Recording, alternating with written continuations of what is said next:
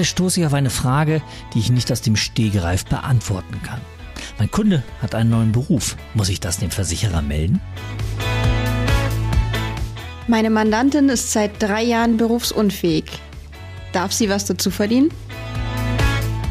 Berufsunfähigkeit oder Grundfähigkeit? Ist das wirklich ein Entweder-Oder? Diese und jede Menge weiterer Fragen beschäftigen täglich viele Versicherungsvermittler. Wenn das auch bei dir so ist, dann bist du hier genau richtig. Egal ob Berufsunfähigkeit, Dienstunfähigkeit, Grundfähigkeiten oder Unfallversicherung. Folge für Folge liefern wir in unserem Podcast Antworten zu allen deinen Fachfragen rund um die große Welt der Biometrie. Hier ist Biometrie to go, dein akustisches Nachschlagewerk von und mit der Bayerischen. Hallo und herzlich willkommen zur ersten Folge von Biometrie to go. Mein Name ist Max und ich bin einer der drei Biometrie-Spezialisten der Bayerischen. Meine beiden Teamkollegen sind auch hier. Hallo zusammen. Servus zusammen. Servus.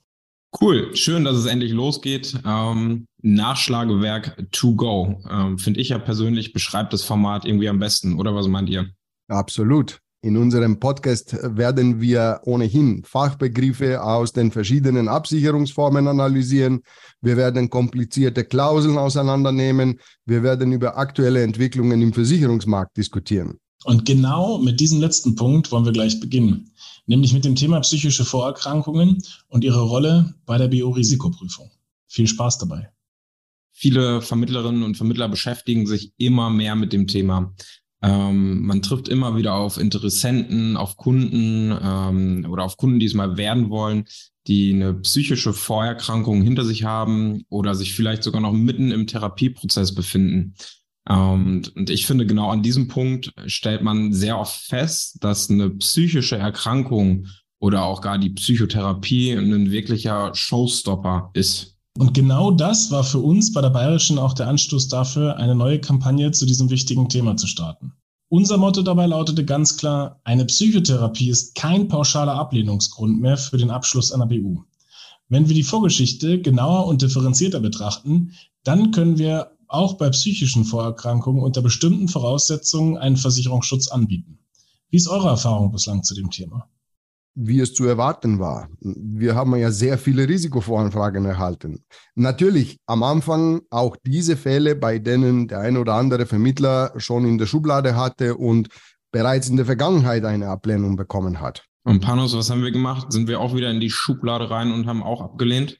Ja, also in ungefähr der Hälfte der Fälle mussten wir tatsächlich auch ablehnen. Das möchte ich aber nur kurz erklären. Also von der einen Seite her waren das Fälle, von langwierigen, ja, schwerwiegenden Erkrankungen, deren Therapie noch nicht eingeschlagen hat. Teilweise waren es ja auch Fälle, bei denen eine sogenannte Komorbidität eine Rolle gespielt hat. Also was damit gemeint ist, Persönlichkeitsstörung und gleichzeitig eine Suchterkrankung oder Depression und gleichzeitig Diabetes und Wirbelsäulebeschwerden. Ne, bei diesen Fällen ist verständlicherweise kein Versicherungsschutz möglich. Aber die gute Nachricht, wir konnten in circa jedem dritten Fall tatsächlich Versicherungsschutz anbieten. Und das ist wirklich der Gewinn für die Kunden aus dieser Situation.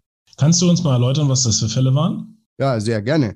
Ähm, also im Grunde genommen ähm, gab es ganz viele unterschiedliche Krankheitsbilder bisher, die aber alle einen gemeinsamen Nenner hatten, nämlich der Patient hat sich auf die Therapie eingelassen und die Therapie hat Wirkung gezeigt. Und unter anderem, darauf kommt es an diese Menschen sollen ja durch die Therapie resilienter oder widerstandsfähiger werden.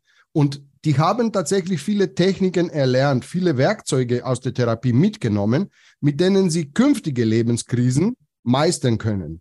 Somit sprach aus unserer Sicht, also aus risikotechnischer Sicht, nichts dagegen, tatsächlich den BU-Vertrag anzubieten. Jetzt haben wir darüber gesprochen, dass schon viele Vermittlerinnen und Vermittler bei uns eingereicht haben, aber dann lasst uns doch nochmal die abholen, die es bisher noch nicht gemacht haben. Also was muss ich tun oder besser gesagt, äh, wie sollte man vorgehen, äh, wenn ich jetzt in der Beratung feststelle, da war mal was mit der Psyche? Also aus meiner Sicht ist der wichtigste Punkt hier, den Kunden tatsächlich bei der Aufbereitung seiner Gesundheitshistorie zu unterstützen und das dann letztlich in eine anonyme Risikoanfrage zu formen. Ähm, hier ist es elementar tatsächlich, dass diese halt auch handwerklich gut aufbereitet ist, sodass bei uns im Haus halt auch letztlich weiter sauber verarbeitet werden kann. Du hast vollkommen recht. Ich, ich glaube, ich weiß, was du meinst. Ich habe tatsächlich so einige Risikovoranfragen gesehen in dieser Zeit, die, wie soll ich sagen, in ihrem Informationsgehalt etwas sparsam waren. Also nach dem Motto, äh, Vermittler schreibt in der Risikovoranfrage, mein Kunde hatte von bis eine depressive Episode und möchte jetzt eine BU abschließen. Damit kann leider ein Risikoprüfer nichts anfangen. Das reicht wirklich nicht aus. Also es ist wirklich nicht bös gemeint. Der Risikoprüfer muss die genaue Geschichte des Kunden erfahren, damit er auch eine faire Einschätzung aussprechen kann. Was meine ich damit? Welche Beschwerden hatte der Kunde? Wann war das? Und bitte bei solchen Angaben, wenn das jetzt äh, im Jahr 2022 war, nicht nur das Jahr angeben, sondern auch den Monat, damit man ein bisschen die Zeiträume betrachten kann. Äh, dann wie hat der Kunde sich behandeln lassen? Gab es zum Beispiel nur Gesprächs- oder Verhaltenstherapie oder gab es auch noch medikamentöse Unterstützung? Wie lange sollte die Therapie andauern? Wie viel davon hat der Kunde tatsächlich genutzt? Und eine der wichtigsten Fragen, ist er mittlerweile beschwerde- und behandlungsfrei? Und wenn ja, seit wann? Die Therapeuten, wenn der Bericht oder wenn die Therapie abgeschlossen ist, die verfassen einen Abschlussbericht. Und genau den sollten wir ja auch vorlegen, damit der Risikoprüfer sich wirklich ein Bild machen kann, auch aus der Sicht des Therapeuten. Wenn ich hier nochmal ergänzen darf, weil ich denke, dass es wirklich wichtig ist, bitte nur dann isoliert die Psycheanfragen, wenn das tatsächlich auch die einzige Vorerkrankung ist. Ja, möchte ich auch nochmal unterstreichen. Ähm, aber lasst uns auch bitte wieder unsere Hörerinnen und Hörer abholen. Ähm, was heißt denn isoliert anfragen? Wie genau meinst du das? Also ich habe einige Risikovoranfragen gesehen, bei denen die Vermittler wirklich die psychischen Vorerkrankungen ordentlich aufbereitet haben und uns alles eingereicht haben, was wir gerne äh, oder was wir auch brauchen letztlich, um ein richtiges Votum zu erstellen. Dann haben sie ein positives Votum von uns bekommen ähm, und mit dem Antrag wurden dann plötzlich reihenweise weitere Erkrankungen angegeben, äh, die leider in der Summe dann zur Ablehnung geführt haben. Und äh, das ist halt einfach sehr frustrierend, sowohl für den Underwriter als natürlich auch für den Vermittler, weil er vorher davon ausgegangen ist, äh, dass er ein positives Votum und eine Zusage bekommen hat. Das ist natürlich nicht zielführend. Deswegen bitte immer eine gesamte Risikovoranfrage einreichen. Dann hat der Underwriter ein Gesamtbild und kann eine vernünftige Entscheidung treffen und letztlich wird auch niemand dabei enttäuscht.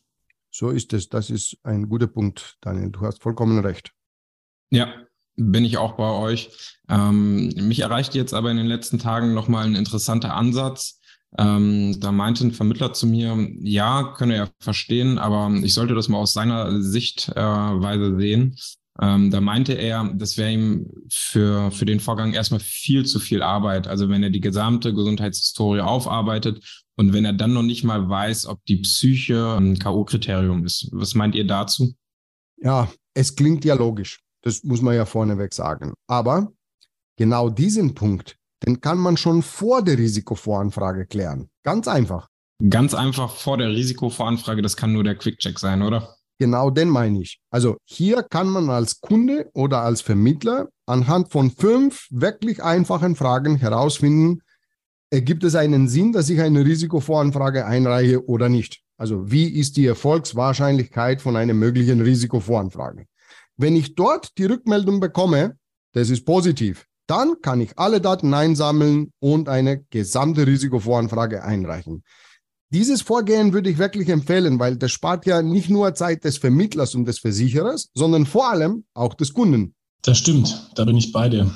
Also ich denke, die Botschaft dabei ist klar, nutzt einfach den Quick-Check und auch die Hinweise, was alles für Infos für die Risikovoranfrage benötigt werden. Den Link dazu haben wir euch in die Show Notes gesetzt. So, ich würde sagen, das war's für heute. Das war die erste Folge von Biometrie to go. Mir persönlich hat es gefallen. Ich hoffe, euch hat es auch gefallen. Ähm, sofern das der Fall ist, bitte ähm, sprecht über unseren Podcast, ähm, empfehlt uns weiter. Ähm, und wir freuen uns auch, wenn ihr äh, ein Abo dalasst. Ihr findet uns auf jedem der gängigen Streaming-Dienste und ähm, schaltet auch in der nächsten Folge wieder rein. Hier diskutieren wir zwei spannende Fragen. Zum einen, was ist der Beruf im Sinne einer BU-Versicherung? Und die zweite Frage, was ist der Unterschied zwischen der abstrakten und der konkreten Verweisung? Und dann darüber hinaus, wie kann ich ganz ohne Hilfe erkennen, wie die beiden Verweisungsmöglichkeiten im Bedingungswerk geregelt sind? Das war's von mir. Vielen Dank. Also bleibt dran, wir freuen uns auf euch. Bis zur nächsten Folge.